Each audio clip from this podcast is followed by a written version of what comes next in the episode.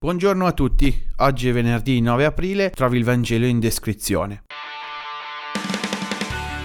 È vero, sono sparito per un po'. Avevo pensato che nei giorni del Triduo Pasquale ci fosse già una liturgia abbondante e che la cosa più importante fosse ascoltare quella, se no tanto vale anche il podcast. Poi gli scorsi giorni ero un po' demotivato, ma sono tornato. Provo a fare un minuto in più per riprendere quello che abbiamo vissuto in questi giorni. Siamo nell'ottava di Pasqua, ovvero il giorno di Pasqua è un grande giorno che ne dura otto dei nostri normali. Si ascoltano le varie apparizioni del risorto. Oggi per esempio ascoltiamo l'ultima del Vangelo di Giovanni. Se avete ascoltato anche il Vangelo degli scorsi giorni, se non l'avete fatto vi metto un link dove potete trovarli, avrete notato che tutte le apparizioni del risorto hanno in comune un fraintendimento iniziale. Gesù è sempre frainteso, scambiato per un giardiniere da Maria Maddalena, per un viandante dai due di Emmaus, per un fantasma dagli altri apostoli, non riconosciuto come nel Vangelo di oggi. Eppure è lui, non ha cambiato aspetto, questo perché l'incontro con Gesù risorto non è mai immediato, ma è sempre mediato da altre persone o da gesti e segni.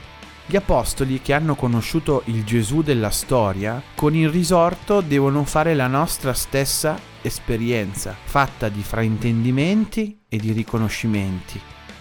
Gesù spesso per farsi riconoscere mostra le sue mani e i suoi piedi forati dai chiodi della croce, perché Gesù risorge, non rinasce. È facile confondere le due cose. Rinascere sarebbe una sorta di azzeramento di tutto quello che è stato. A noi piace pensare soprattutto delle cose brutte, negative, delle sofferenze e un ricominciare da capo ma mostrando i segni dei chiodi Gesù mostra che la risurrezione consiste nell'assumere anche quella sofferenza, anche i segni che l'amore e la vita lasciano su di noi e riconciliarsi con essi, guarire quelle ferite.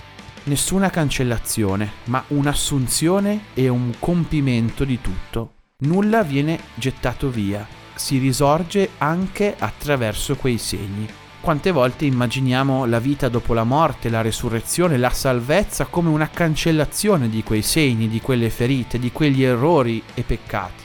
Invece la straordinaria grandezza della Pasqua è in altro. Nulla è cancellato, ma tutto è assunto e portato a compimento.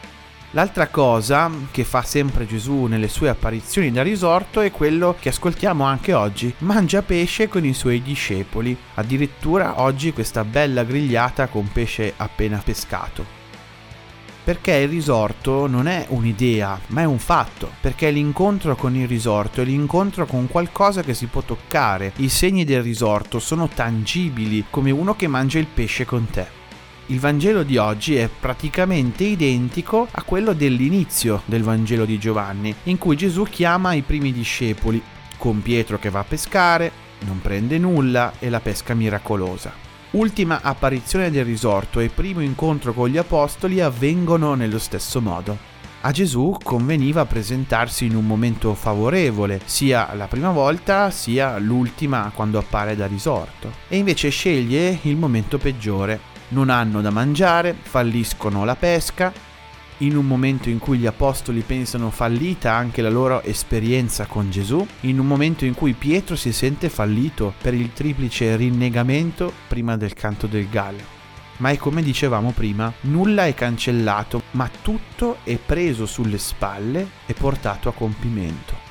È proprio dentro quel fallimento che è possibile riconoscere i segni e quindi il risorto la rete dall'altro lato, il fuoco già pronto ma il pesce lo devi portare tu, il pane che viene donato, viene raccontato come un'altra moltiplicazione dei pani e dei pesci. Ecco, la Pasqua è tutta in quel tuffo di Pietro per raggiungere Gesù al volo. Nessuna serenità e tranquillità, ma l'urgenza di affrontare la sua ferita e farla guarire da Gesù con l'inizio di qualcosa di nuovo, in cui i segni di ciò che si è vissuto non vengono cancellati, ma anzi è da lì che nasce qualcosa. Sarà Pietro il primo degli apostoli, Gesù glielo dirà subito dopo questo incontro, non perché è stato il più bravo, anzi, ma perché è segnato profondamente da quell'amore. Ha tradito ed è stato guarito e quella cicatrice, secondo Cristo, lo rende il più adatto ad avere le chiavi del cielo. Buona giornata a tutti.